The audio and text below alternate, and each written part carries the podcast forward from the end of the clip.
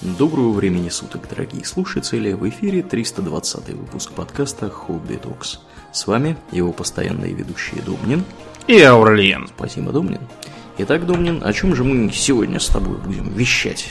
Ну, нас сегодня тема, которая приятно волнует вкусовые рецепторы, я думаю, обоих ведущих, а также большинства если не всех слушателей. Угу. Мы поговорим про такую приятную вещь, как пиво. Пиво. Угу. Ну еще да. же мы начнем про пиво. Начнем мы, разумеется, с азов. Потому что пиво это настолько древняя вещь, что есть мнение, что пиво еще древнее, чем хлеб. Ну, То есть... Жидкий хлеб, как известно. Да, ну, жидкий хлеб, да, такой вот и, и есть, по сути. Просто потому, что пиво проще сделать, чем хлеб. Такое примитивное пивцо. Считается, что от 10 до 15 тысяч лет назад пиво уже существовало в примитивном виде. А это перекрывает э, известные нам сроки изобретения лепешек, которые условно считаются за хлеб. Тем не менее, древнее пиво, оно было такое густое, не отфильтрованное, в нем поэтому плавало всякое – у него был осадок, да, как вот если вы квас не отфильтровали, наверное, mm-hmm. похоже был на это. Поэтому оно представляло собой нечто такое вроде, не знаю, похлебки, что ли, какой-то. Его, наверное, предполагалось употреблять скорее как еду, чем как питье. А с появлением развитых цивилизаций пивоварение приобретает, ну, достаточно важную роль в повседневной жизни, потому что, во-первых, это еще сакральная роль, которая уходит там в первобытные абсолютно времена, когда шаманы потребляли всякие грибы и интересные ягоды, после чего общались с духами, пели, плясали и несли всякую ахинею. Очень устрашающе действующую на окружающих. Так вот, э, как только развелось производство хоть какого-то алкоголя, все шаманы, следом за ними жрецы, и вожди и тому подобные, заменившие шаманов, перешли на них. Потому что безопасней. Пивом, конечно, можно нажраться в такую хламину, что тебя вывернет, и потом будешь весь день с похмелюги хлебать минералку, но такого, чтобы как от грибов улететь и разбиться при посадке, от пива, наверное, не бывает обычно. Вот. И так что пиво быстро заняло важное место на всяких ритуальных, праздничных и просто общественных посиделках. По выдаче окружающим пива, например, рассчитывался в известной степени авторитет вождей и правителей. Почему, кстати, вот у нас Владимир Святой-то решил, что лучше перейдет в православие, чем в ислам? Потому что пить хотя бы можно в православии. Бухать нельзя, да. Без бухла привычный образ жизни, сложившийся в древнем русском государстве, было очень трудно удержать.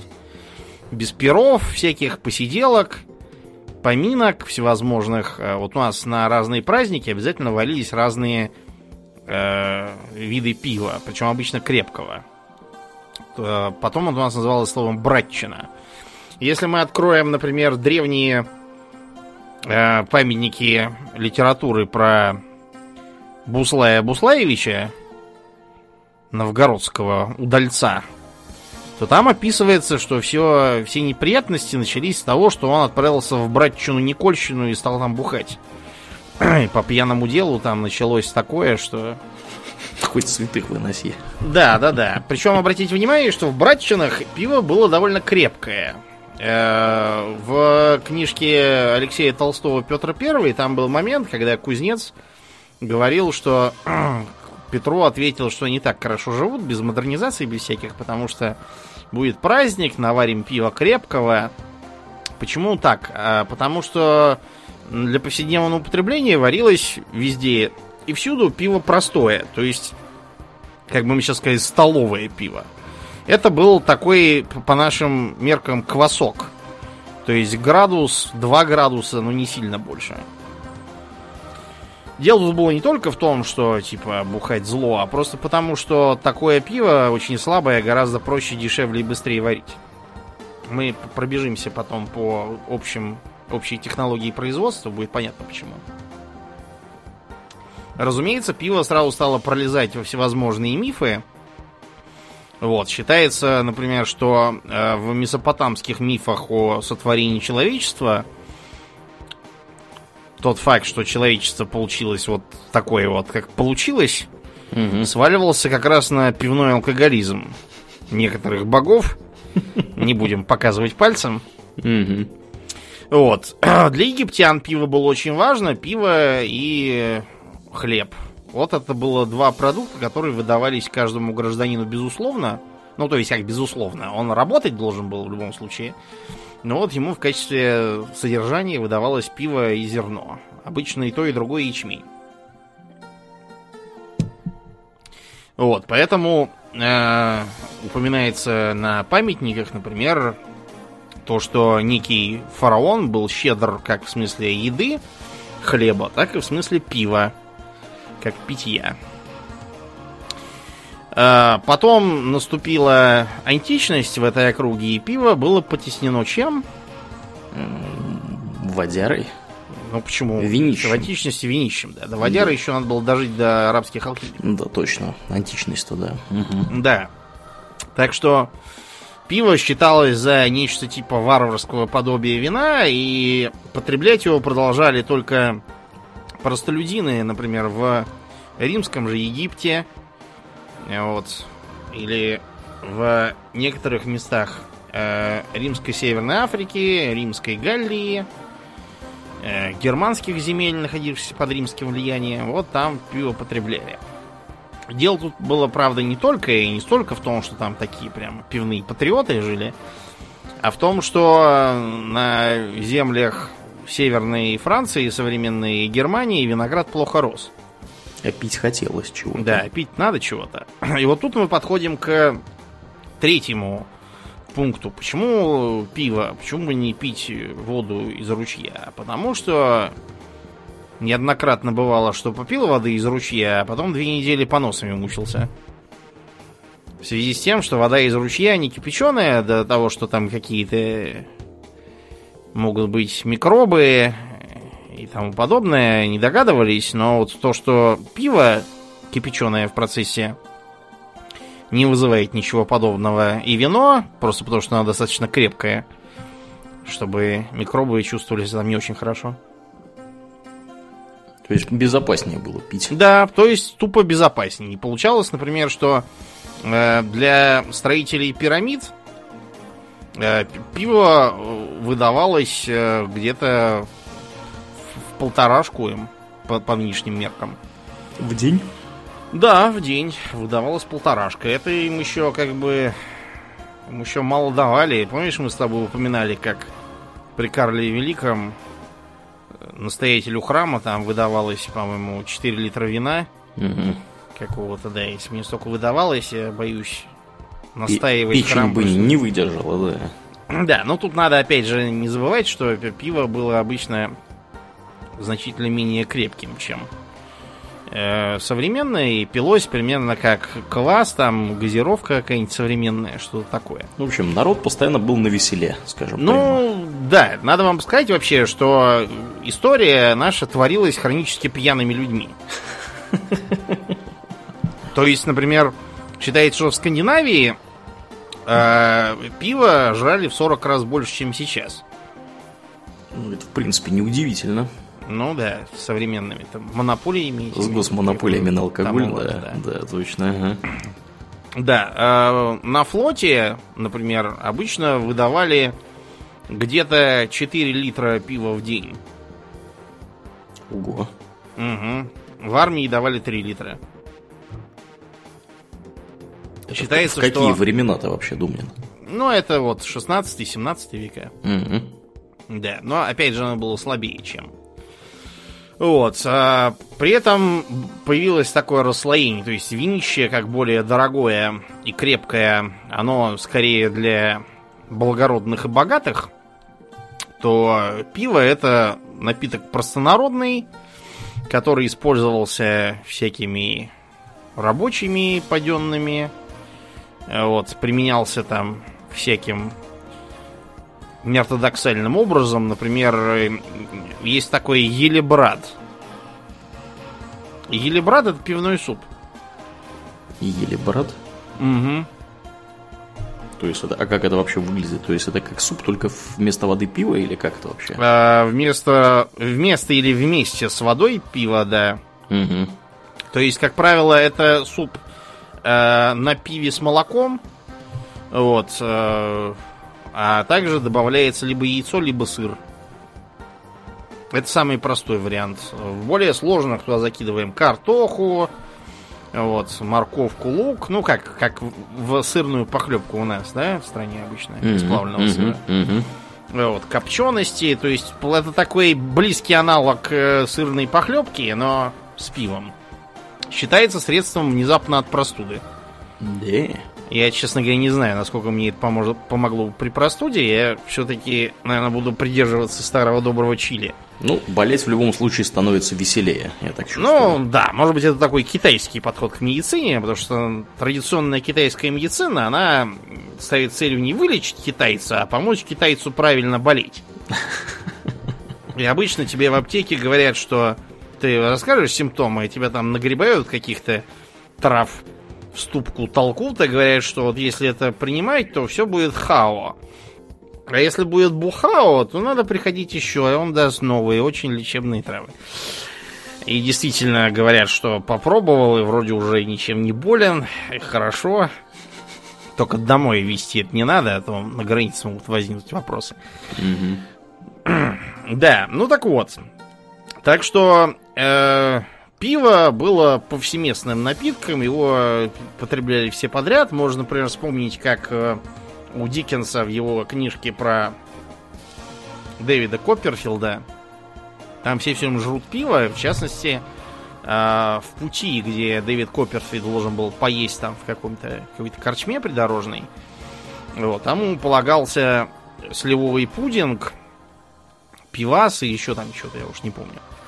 Вот, факт тот, что этот пивас у него нагло выжрал официант там, набрехав там какой-то фигни, что типа там у них такое пиво, что тут уже один человек умер, а вот типа слишком старое, только вот я уже старый больной человек могу пить. а вот Мне уже молодые- терять нечего. Да. а молодые вот прямо замертво падают и выжрал. Так что Дэвид Копперфилд поехал не пивший. Но сам факт, да, того, что довольно, э, довольно еще в нежных годах мальчик, он предполагает, что за обедом он будет пиво жрать. Ну, это Вот. я, по-моему, уже рассказывал как-то в этом Бельгии, подкасте, да. как в Бельгии на завтрак э, мальчики восьмилетние пиво принимают. Мгм. Я сегодня мальчику 12-летнему это рассказал, он совершенно охренел. Говорит, а где мое пиво, папа? Нет, он сказал, что в Бельгии придерживаются нездорового подхода, он его не одобряет. Да. Он не такой пьяница, как его папа будет, я надеюсь. Ну, посмотрим. Посмотрим, да. Итак, эм, собственно, как, как его варят, это самое пиво. Для начала нам потребуется сырье. Традиционно это ячмень.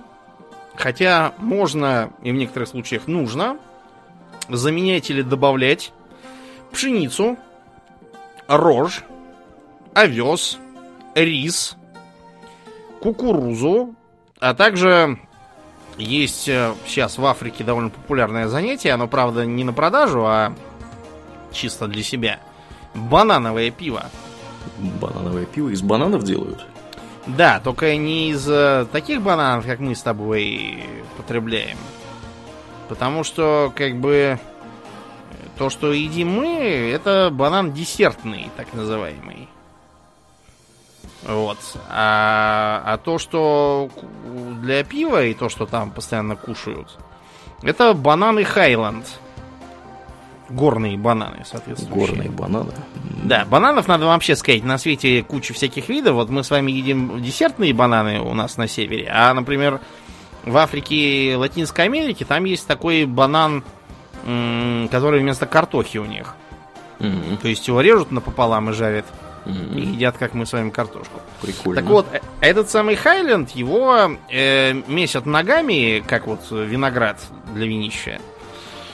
Вот, после чего оно бродит, вот это вот все замешанное Вот, и э, после этого смесь уже можно подварить. Получается такое специфическое пиво.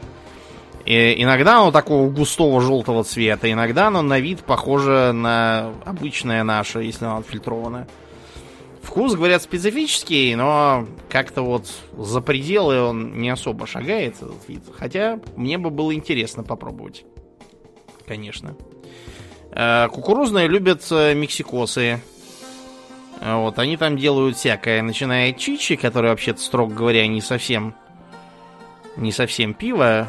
Вот, оно такое по концентрации специфическое. Некоторым людям не нравится именно из-за того, что ощущается как какая-то слизь, а не питье. А, собственно, пиво это техуино. Такое есть у мексикосских индейцев. Техуину прямо? Да, техуино. Ну или тезкуино. Это индийский такой ритуальный напиток из кукурузы. Делается достаточно традиционным способом, просто вместо хмеля какая-то другая фигня. Я уж не знаю, что они там кладут. Ну так вот, взяли мы с вами сырье. И э, нам это сырье нужно затереть. То есть просто закидываем зерно в дробилку, чтобы их размягчить и раздробить а потом помещаем в заторный котел. Значит, котел этот э, будет наполнен водой и нагрет градусов до 70. Что из этого получится? Получится, что плавающие в горячей воде дробленые зерна начнут ферментирование. И крахмал, из которого они в значительной степени состоят, э, начнет превращаться в сахар. Догадываешься, для чего нам нужен сахар? Для чего? Спирт. А, логично. Сахар это всегда, да, это спирт у нас всегда.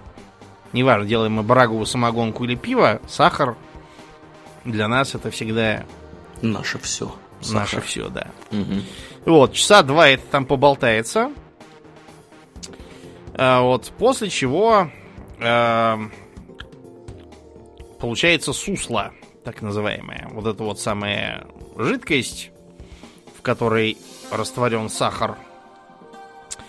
Вот, и э, этот сусло надо профильтровать, потому что дробина, из которой уже извлечены сахара, нам не нужна.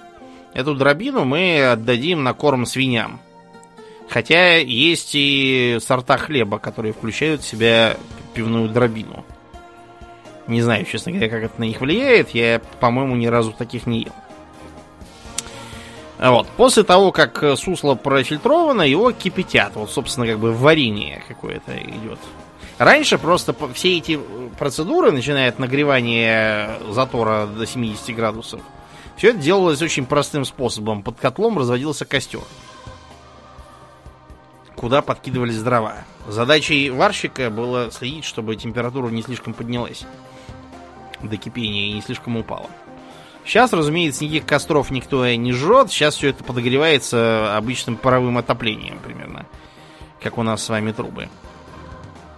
Так вот, а, значит, после того, как где-то час-два еще прокипятят, обычно добавляется хмель. Хмель может добавляться либо в виде шишек, похожих на другие шишки, тоже зелененькие и тоже относящиеся к опьяняющим вещам. Вот. Либо он может добавляться в виде так называемых хмелепродуктов. Значит, народ у нас слово хмелепродукты боится и считает, что, что это какая-то, может быть, это жмых какой-то от хмеля, от хорошего. Второсортный жмых. Может быть, да, это, это какие-то остатки от хмеля, из которого уже сварили пиво и выпили немцы. Вот, а теперь и нам тоже кидают, мол, подавись, рус. На самом деле все это чушь. Хамелепродукты это как бы обычные гранулы. То есть эти самые шишки гранулируют и все. Это не означает, что они станут хуже а, от этого сами по себе. Это просто означает, что они будут дольше храниться. И это, кстати, означает то, что хмели... хмели покупатель, пивовар, будет меньше зависим от сезонных колебаний. Просто потому, что урожай хмеля неравномерен. Какое там выдастся лето, какой там будет урожай, не побьет ли их там какая-нибудь тля. это все вопрос открытый, а вот с долго хранящимися хмелепродуктами можно растягивать, так сказать, на все. Для чего этот самый хмель добавляется? Потому что ранние виды пива делались совершенно без э, хмеля. Э, вот. И вместо этого применялся грюйт, так называемый. Это смесь из э, всяких растений, например, вереск типичный, полынь,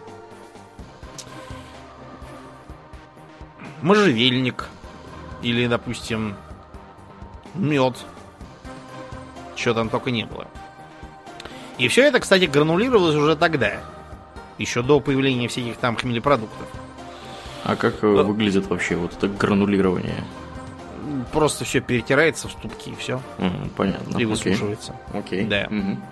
Вот. Э, Грюит можно, можно сейчас тоже добыть кое-где в Европе, но его делают всякие мелкие хозяева, а также отдельные персонажи, э, вот, э, которые, типа, хотят выпендриться. Просто потому, что грюит давно запрещен э, пивоварами в Германии. Еще, по-моему, с конца средних веков, когда ввели в дело хмель. Вот, типа гильдейские правила и все такое. так вот, при чем тут хмель? Хмель, во-первых, не дает пиву так легко скисать. Во-вторых, он придает ту самую знаменитую пивную горечь. От того, каким образом добавляется хмель или хмелепродукты, когда это делается, э, насухо или вот при варке, зависит то, какое произойдет действие. Может быть, он придаст горечи, может быть, он придаст не горечи, а только вот вкуса специфического. Это все вопрос экспериментальный, поэтому крафтовые пивовары любят с ним поиграться, с этим самым хмелем. После того, как варка закончилась, огонь выключают и перемешивают то, что получилось, чтобы впитать оставшиеся из хмеля. Значит, э, а после этого начинается ферментация. Закидываются пивные дрожжи. То есть то, что бродило при изготовлении сусла, это предварительное брожение, а вот с дрожжами это основное брожение. Сахара, впитанные тогда, начинают превращаться в наш любимый спирт и углекислый газ, который дает пузырьки.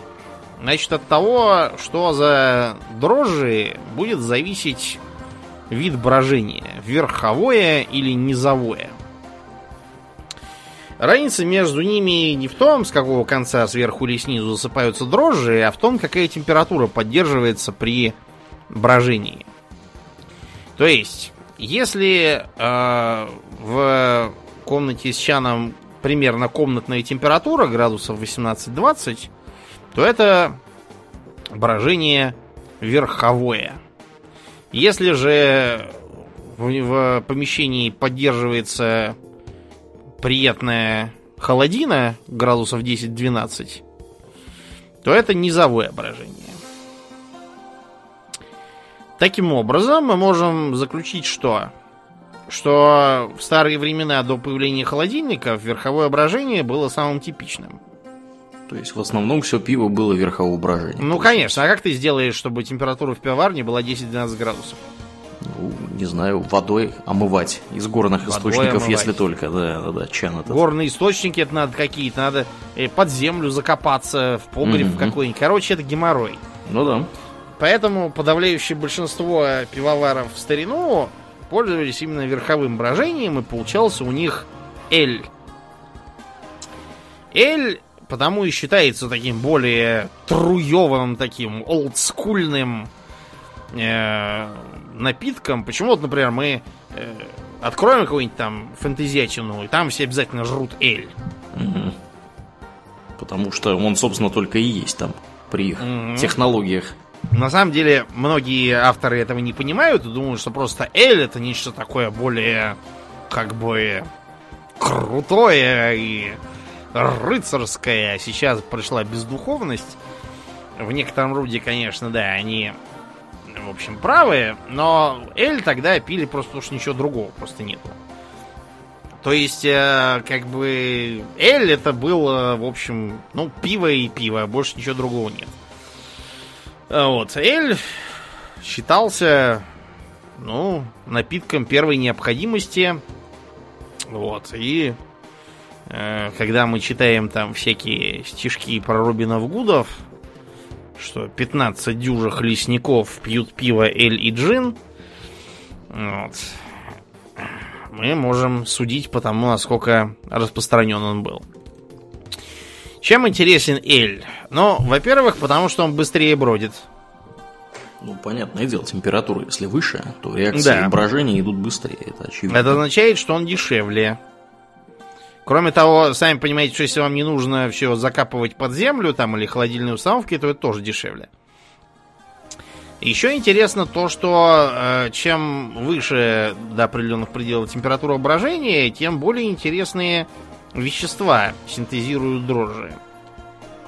Из этого вытекает что? То, что эль часто имеет такой яблочный или грушевый или еще какой-нибудь такой привкус. При том, что, разумеется, ни яблок, ни груш с ним рядом даже не валялось. Это просто потому, что так вот выходит. Вот. Кроме того, иногда при приготовлении эля нарочно используют э, жженый солод. Ну, просто из жженого поджаренного ячменя. Так он будет получаться крепче, горше и вообще суровее, как-то так. Но совершенно не обязательно эль темный. Есть и светлый эль, всем известный Pale Ale. Вот, это такая более современная, то есть не средневековая технология. Один из э, самых популярных в Англии видов. А кроме того, есть еще Indian Pale Ale. Почему он Indian? Индийский. Начнем с того, что Индиями там назывались вообще заморские колонии. Вест-Индии, Ост-Индии. Всякие места, где жарко, и туземцы. А, Это просто такой специфический вид э, пива, который делался более стойким к скисанию для того, чтобы им пользовались отправляющиеся в Индии. Ну, пока туда довезешь его, да, Да. Чтобы он не Вообще. Мгм. многие напитки алкогольные обязаны своим происхождением именно попыткам как-то их предохранить от скисания по ходу довоза до куда-то.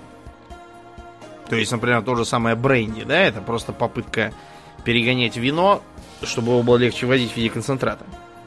Потом оказалось, что все с большим удовольствием жрут концентрат. Он быстрее забирает.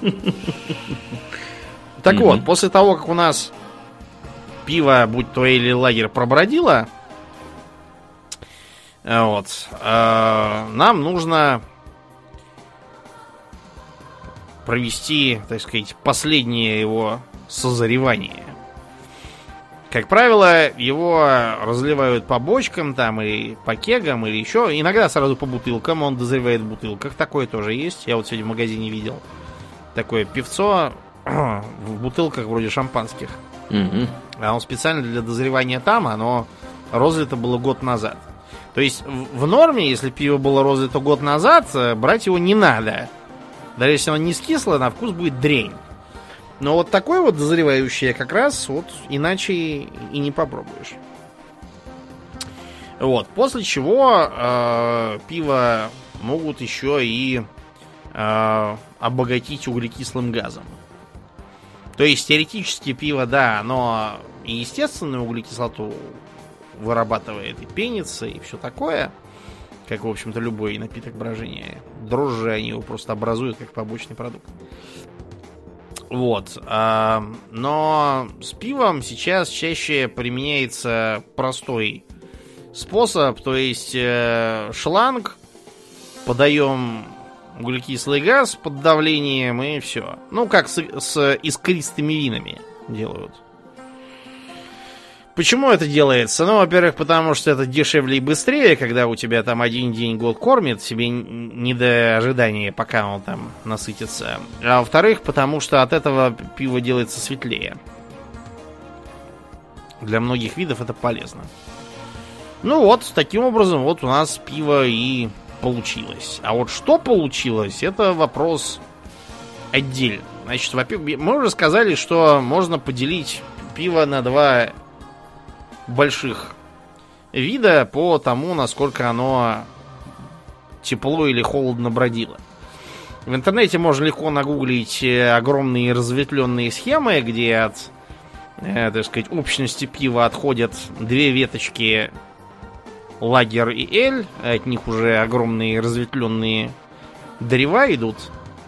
Угу. Так что мы поговорим, так сказать, про самые интересные и известные. Э, про эль мы уже сказали пару слов, давай теперь про лагер поговорим. Ты вот, кстати, что больше любишь? Эль или лагер?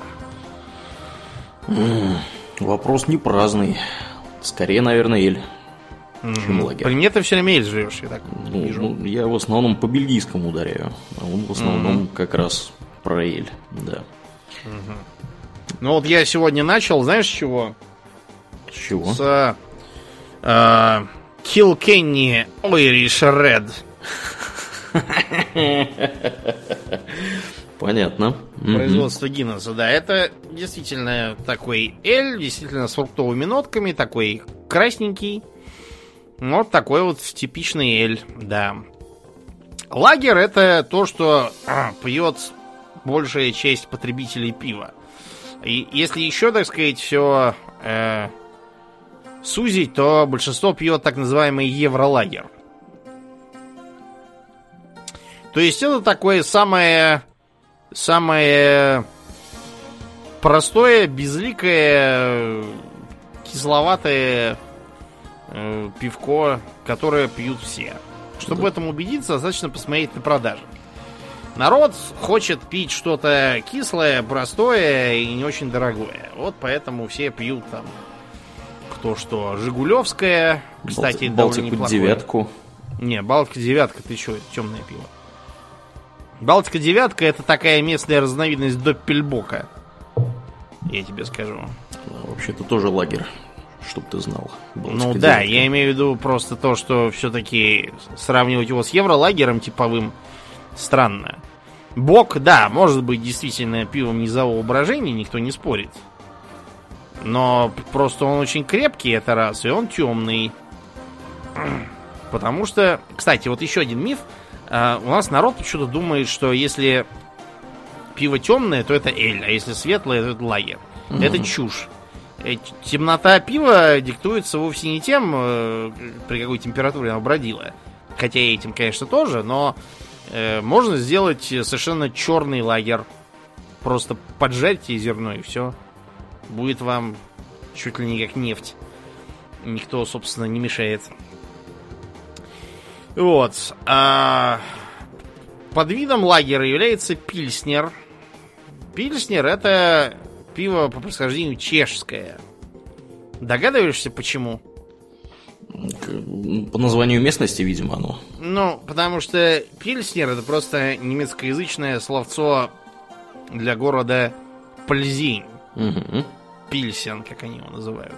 Ну, как, например, Сазава называется Сасау у них. Или там... Э,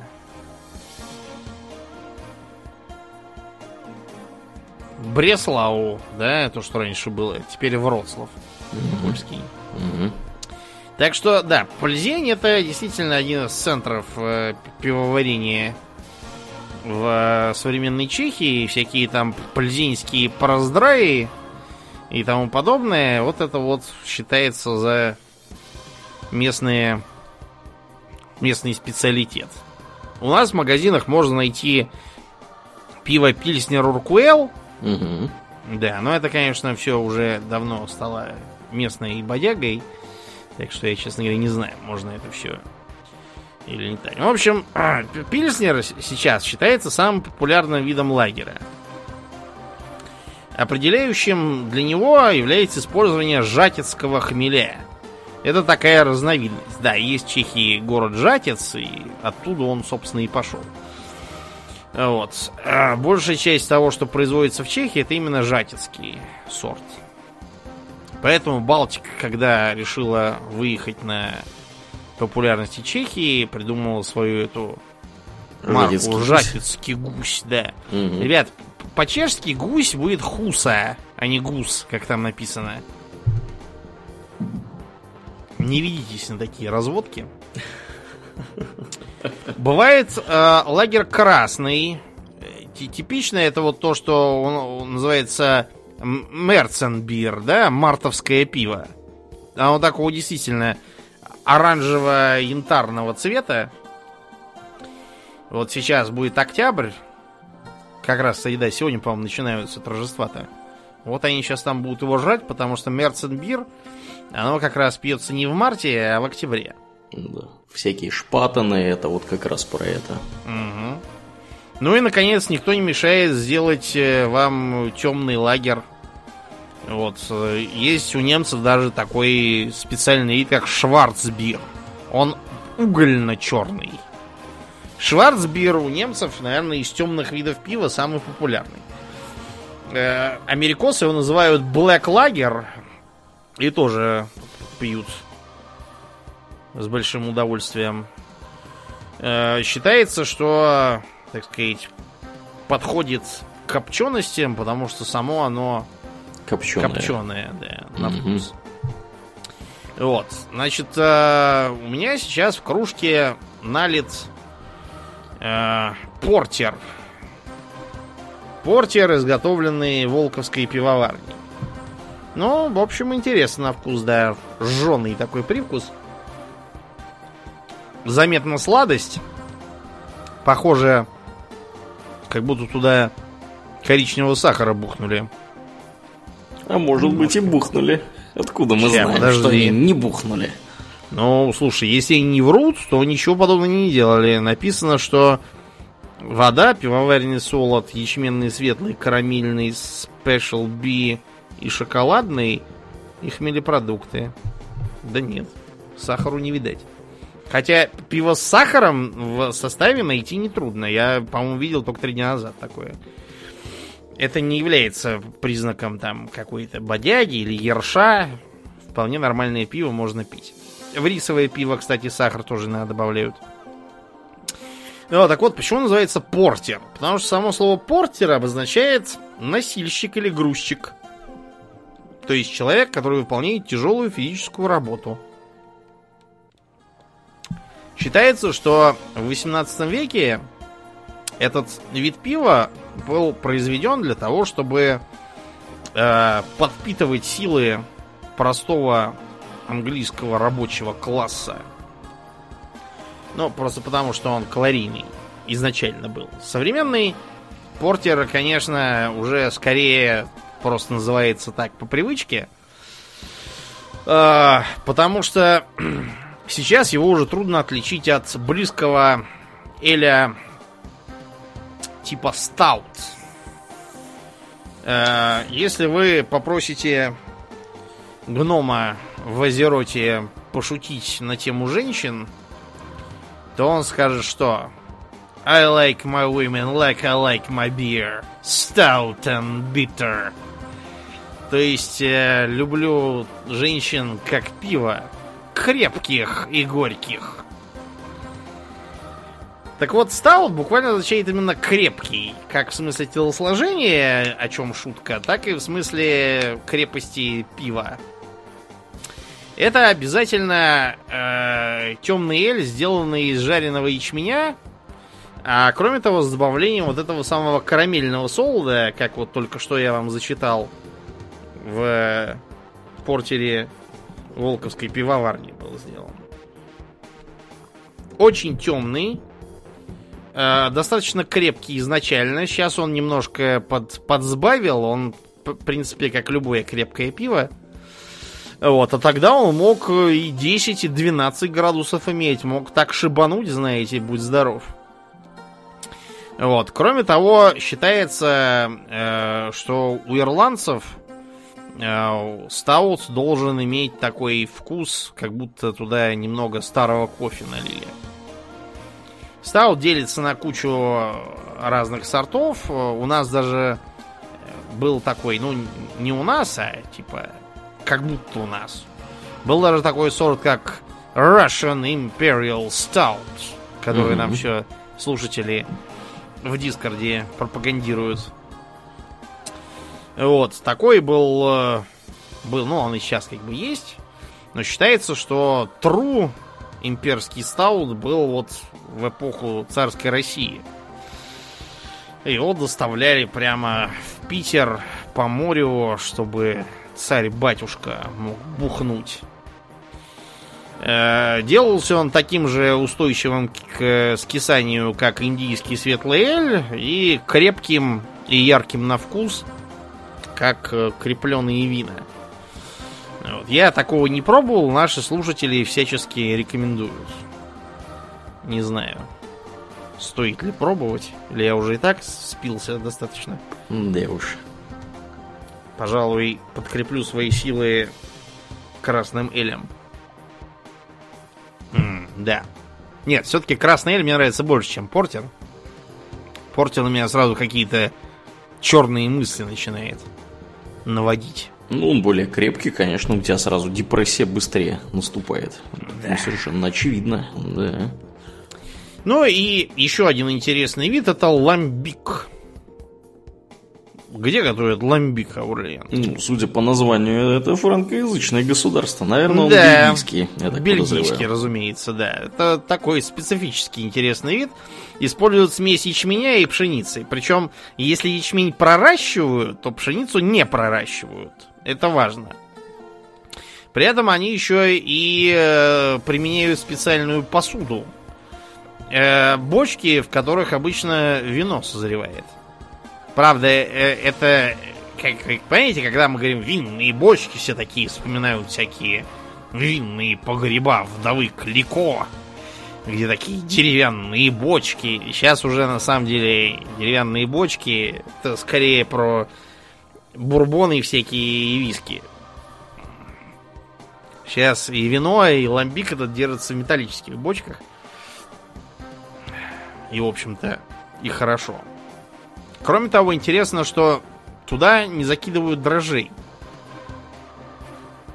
То есть Ну, брожение он идет, бродит туда? ну, Мгм. само так и бродит. Без Оставь, дрожжей? не знаю, ну нет, дрожжи-то в воздухе все равно летают. Имеется в виду, что дрожжи не фабричные, а, так сказать, э, природные дрожжи. Натуральные, без этой вашей Ну. гадости всякой. Без химии всякой, как говорят дебилы. Да, ну вы будете смеяться, но как бы несмотря на то, что это все нелепо с точки зрения науки, но все-таки ламбик получается именно вот так вот. Вот, после чего ламбик обычно промешивают. То есть э, не просто там из бочки налили бутылку, а там из одной бочки более старой налили треть бутылки, из более новой еще одну треть, и совсем новой еще одну треть. Это вот такой есть э, у них стандарт. Э, еще один интересный вариант ламбика это крик. Э, такой фруктовый на вкус. Само название означает вишню на фламандском языке. Ну, это такой местный немецкий. Так-то немцы говорят про вишню кирш, по-моему, да? Вроде да. Мгм. Ну вот, а эти говорят крик. И у них отпочковался диалект. И вы будете смеяться, но туда реально закидывают вишню. И вишня это здорово помогает брожению, потому что она сладкая. Ну и само собой пахнет он, будь здоров, вишней, и цвет имеет специфический.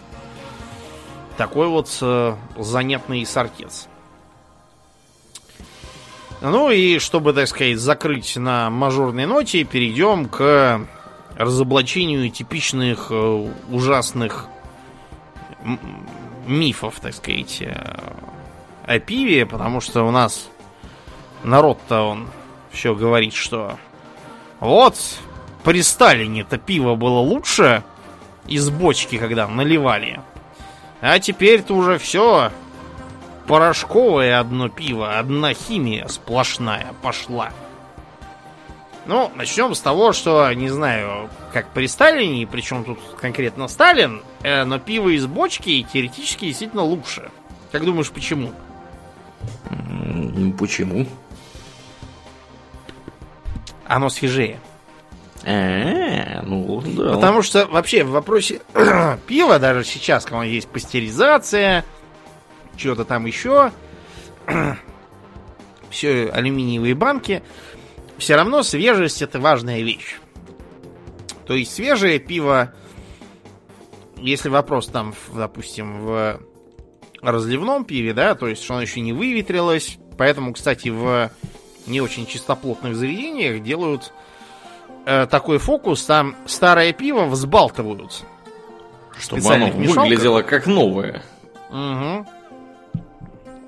Помнишь в обитаемом острове, когда он заходит в бар, и он говорит, что пиво, хотя холодное и свежее, чем-то там ему не понравилось, не помню чем. Угу. Но то, что холодное и свежее, это один из двух э, качеств, это уже про много. То есть из бочки, да, действительно пить лучше. Кроме того, сейчас на этом э, играют всевозможные производители живого пива, так называемого, то есть не пастеризованного. Для чего оно не пастеризуется? Для того, чтобы, типа, вы могли быть уверены, что оно свежее. То есть, если оно еще не скисло, это значит, что его сделали максимум неделю назад. А если скисло, предъявляйте претензии магазин. В общем, да, свежесть пива это плюс, и я иногда сам пью живое пиво. Вот, особенно летом, потому что летом вот его такой вот освежающий вкус, мне кажется, сам, самое оно. Но когда вот мы говорим, что там у нас все плохо и так далее, э, у нас не все плохо. Во-первых, у нас есть э, множество вот крафтовых пивоварен, которые делают всякое интересное. Э, что в Питере, что в Саранске. Я без труда находил заведение, где всякого крафтового пива вот выше крыши. Хоть о пейсе, причем интересное. Хвалят пиво Вятское, то есть в Кирове. Местного завода Вятич. Э, хвалят то, что ваш Афанасий там в Твери бодяжит для внутреннего употребления. Ну, зависит, опять же, от того, что именно бодяжит. Ну, я имею в виду всякие местные сорта, которые не на... как бы из города не вывозят. Угу, угу, угу. У нас, на самом деле, там, скорее всего, Почему не вывозят? Потому что, скорее всего, речь Нахрен идет действительно... не нужно. Не, не, не, там речь идет о живом нефильтрованном, и его далеко не, не а, увезешь. ну это понятно. Но я тебе скажу так, живой нефильтрованный от Афанасия в Ашане найти можно. Можно, ну... И вот довести-то как бы всего-то несколько часов. Ну, это в специальном машине-холодильнике надо вести, да. И оно стоит в холодильнике тоже. Ну, да, его да, немного, да. понятно, холодильник-то маленький. Холодильник маленький, и оно на самом деле быстро портится. Ну, То есть оно в этом буквально зато несколько плюс, дней. оно действительно угу. свежее. Потому да, что свежесть, да. да, пиво это не вино, пиво это не виски. От того, что у нас там простоит полгода, лучше оно не станет, и станет только хуже. При прочих равных. А, еще один популярный миф о том, что пиво обязательно надо пить холодным. Ну, опять же, лагер, да, в большинстве случаев надо пить холодным. Особенно если вам жарко. А, если вы пьете вот такой же, например, красный эль, то вам его надо градусов, наверное, до 15 охладить. И все. А иначе вы заморозите его вкус. Он будет как, не знаю, если вы кока-колу заморозили, примерно так же. Восприниматься. А, есть еще один э, такой популярный жупел, что сейчас-то пиво, опять же, не как при Сталине, а все из порошка. Порошковое пиво, ну, типа, как, вот помнишь, там, пока не появился Юпи, да, как в нашем детстве было, просто добавь воды, там, инвайт, у меня до сих пор на даче какие-то там стаканы от него стоят и так далее. Так вот, скажем сразу, значит, э, пивной порошок есть. Действительно существует и действительно применяется. Но вот с э, просто добавь воды не получится. Его тоже надо варить. То есть это просто концентрат э, сусла, из которого выпалили воду. Такой же концентрат, как, не знаю, там, которые папанинцы, да, брали с собой на севера. То есть это обычный солод, который, так же, как мы с вами сейчас описали, затирали. Точно так же он ферментировался. Точно так же кипятился. А потом, да, его сублимировали. Э, для чего он нужен? Нужен он, э, ну, некоторые, там, особенно кто для себя делает, они из него варят пиво целиком. Причем варить его нужно, как и из нормального сусла, да? Никакого там залил, нагрел и все, получилось пиво, не получится. Некоторые делают э, его для того, чтобы, например, дрожжи развести. Но в любом случае, э, крупные пивоварни, всякие там Очаковые, Мытищи Балтики и прочие, его не используют в массовом порядке. Догадываешься, почему? Почему? Слишком Потому что дорого. Угу. Дорого, потому что э, это делается из обычного как бы сусла, оно сублимируется, добавляет цены. Потом еще надо разводить. Получается еще добавление цены. Внимание, зачем? То есть, а, как бы центнер солода простого это 4000 рублей. Так вот, а, центнер порошку это 600 тысяч. Я чувствую, Ну ты, и- Домнин, там уже это, как Борис Николаевич. Да пиво, нет, пиво нет, нет. принял столько, что э, разговариваешь э, с задержками с большими. Нет, я просто вычисляю в уме. То есть, э, да, стоит это все, будь здоров. Следовательно, порошок просто не выгоден для использования. Его можно, да, применить, если вы там дома для себя что-то хотите наварить и по-быстрому, чтобы сэкономить себе силы и средства. Тогда да. Я имею в виду средства, в смысле, всякие там дробилки и тому подобное. Мгм. То есть вы хотите просто сократить процесс, потому что у вас дома в гараже там не пивной цех. А для крупного пивовара это бессмысленно. Но, тем не менее, да, есть такой факт, что многие сорта пива, которые продаются в магазинах, у нас пить, ну, не очень приятно. То есть я помню, как э, тогда в Лионе французском спасен был от голода и смерти тем, что нашел русский магазин. Что же, французская еда не лезла в тебя? Да нет, просто оказалось, что там французской еды, это еще поди найди. Так вот, я принес полторашку Очакова. И, разумеется, угостил квартирного хозяина, француза. Квартирный хозяин выпил и посмотрел на меня так, словно хотел процитировать один из фильмов Гая Ричи. «Отравить меня пытался, грязный казак!» В чем же причина? Ну, причина, во-первых, в удешевлении производства. Я понимаю, опять же, что Очаков в Леоне не может быть свежим. Поэтому, да, там все добавляется. А, кроме того, понимаете, как бы вкусы большинства публики, они не подразумевают никаких там э, фруктовых привкусов и карамелизованный там еще какой-нибудь п- приблуды. Все, что им нужно, это привычный кислый вкус, градус и чтобы забалдеть. Вот и все.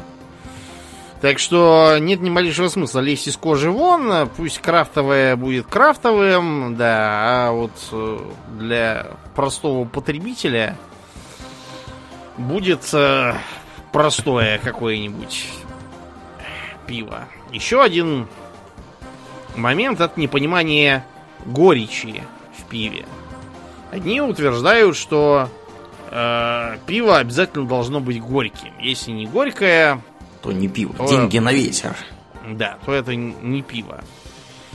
А Другие говорят, что, значит, чем пиво горше, тем оно крепче. Соответственно, чем больше там э, хмеля, тем, соответственно, оно будет крепче. Почему это не так, Аурлиен? Ну, а почему это должно быть так? Начнем с этого. Как бы горечь с крепостью, мне кажется, вообще слабо связаны.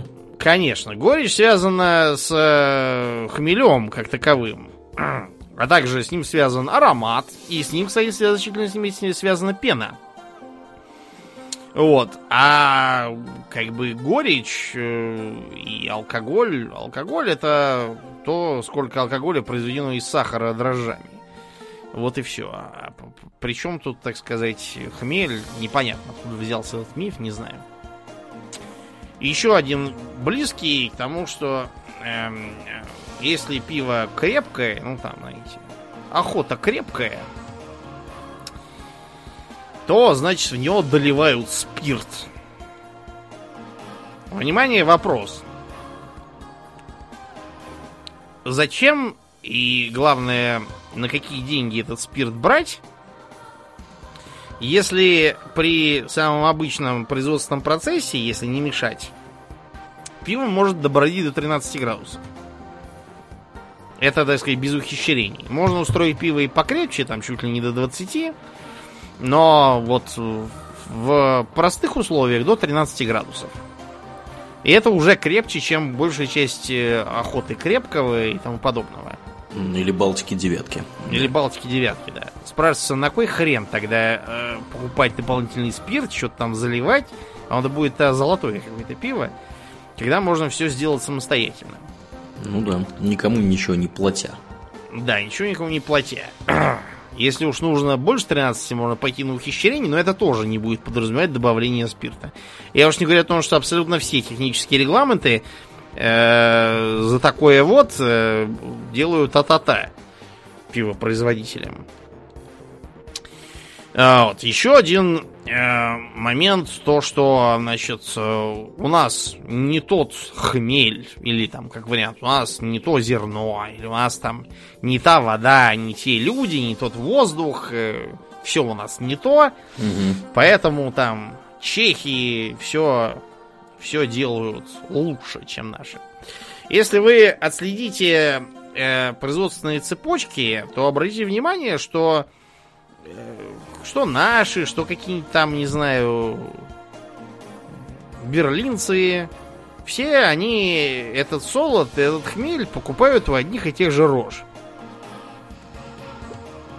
Почему? Потому что, чтобы произвести солод, нужно очень много ресурсов. Нужны хранилища для зерна, нужно то, нужно все. Короче, специализация рулит. Поэтому так выходит, что и солод, и хмель все покупают в одном и том же месте. То, что получается в итоге немножко разное, ну... Тут вопрос скорее в том, кто это все дело варит. Потому что у двух разных людей из одного и того же сырья получится, скорее всего, разное пиво. Когда мы говорили про то, каким образом э, пиво, собственно, готовят, мы упоминали неоднократные, так сказать, неоднократные вариации, что можно хмель добавлять тут, а можно там, можно и тут, и там.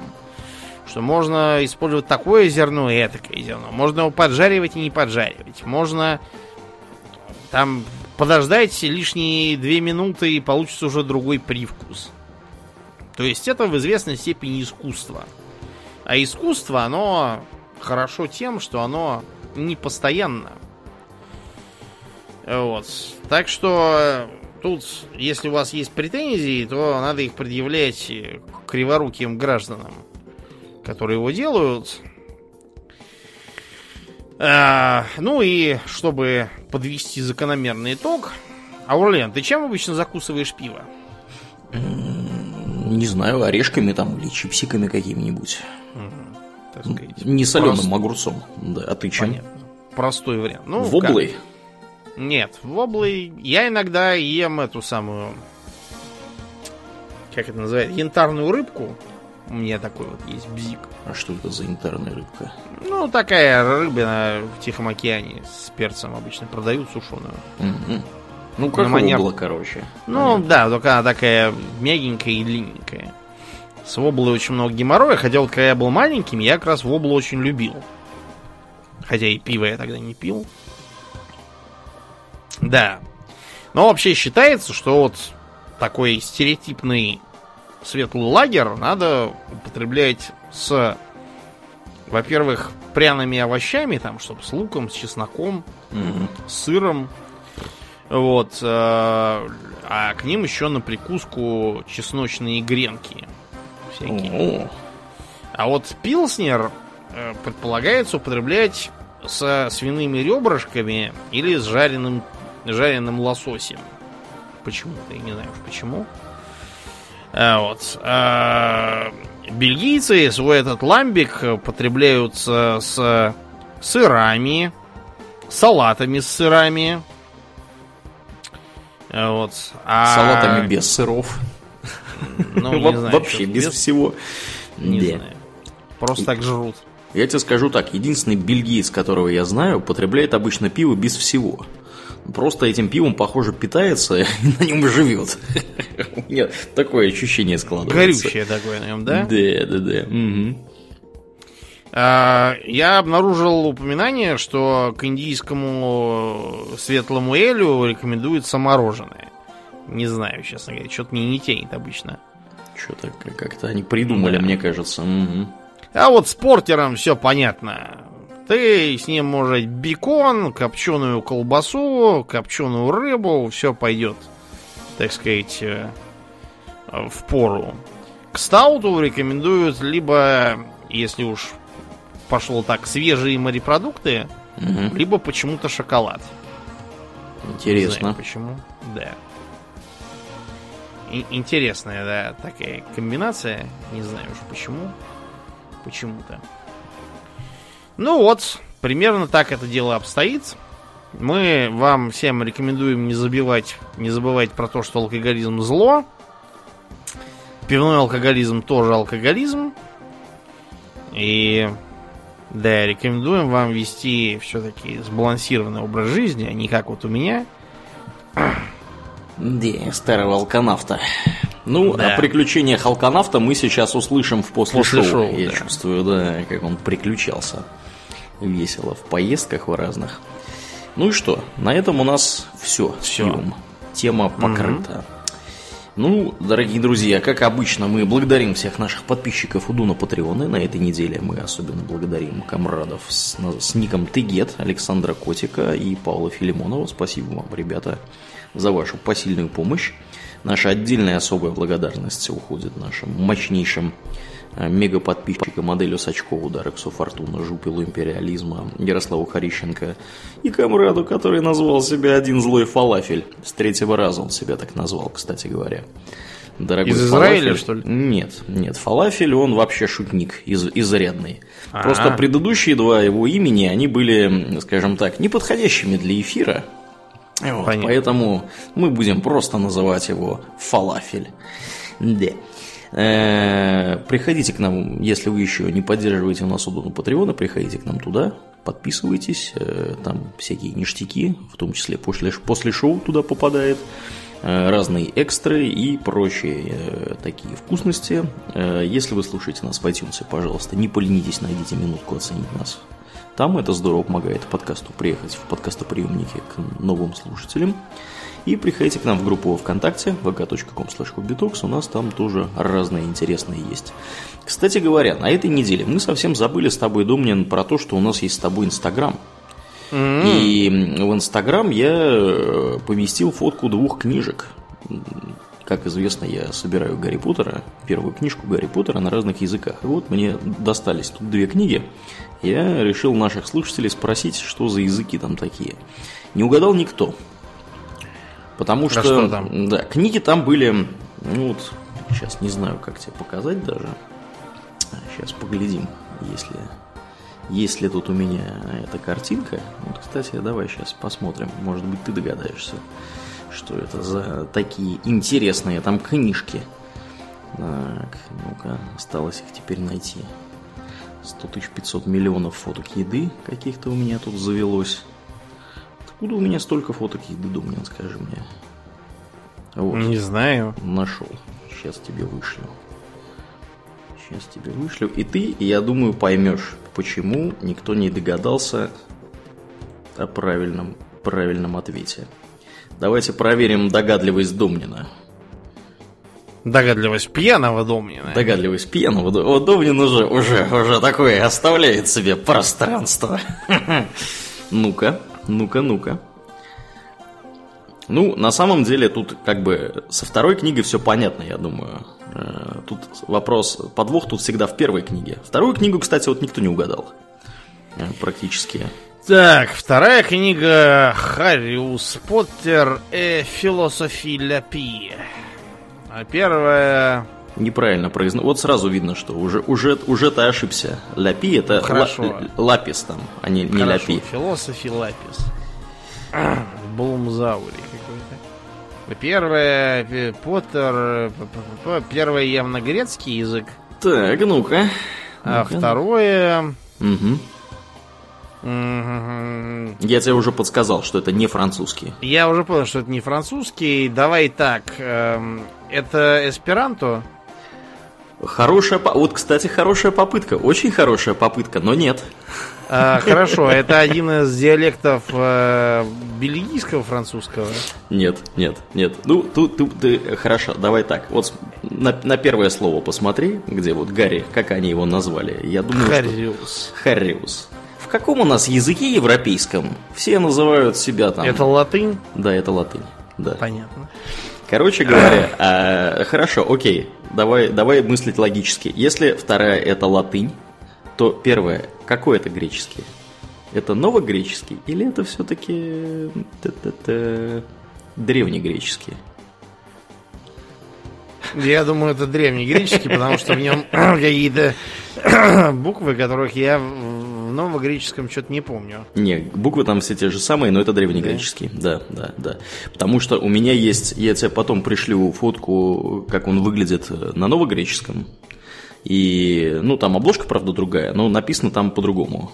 То есть тут, тут э, как ну, бы... тут-то понятно, видишь, философос литос. Да, литос, да, да, да, да, да, да, да, да, да, да. Тут, в принципе, можно даже понять, о чем речь идет.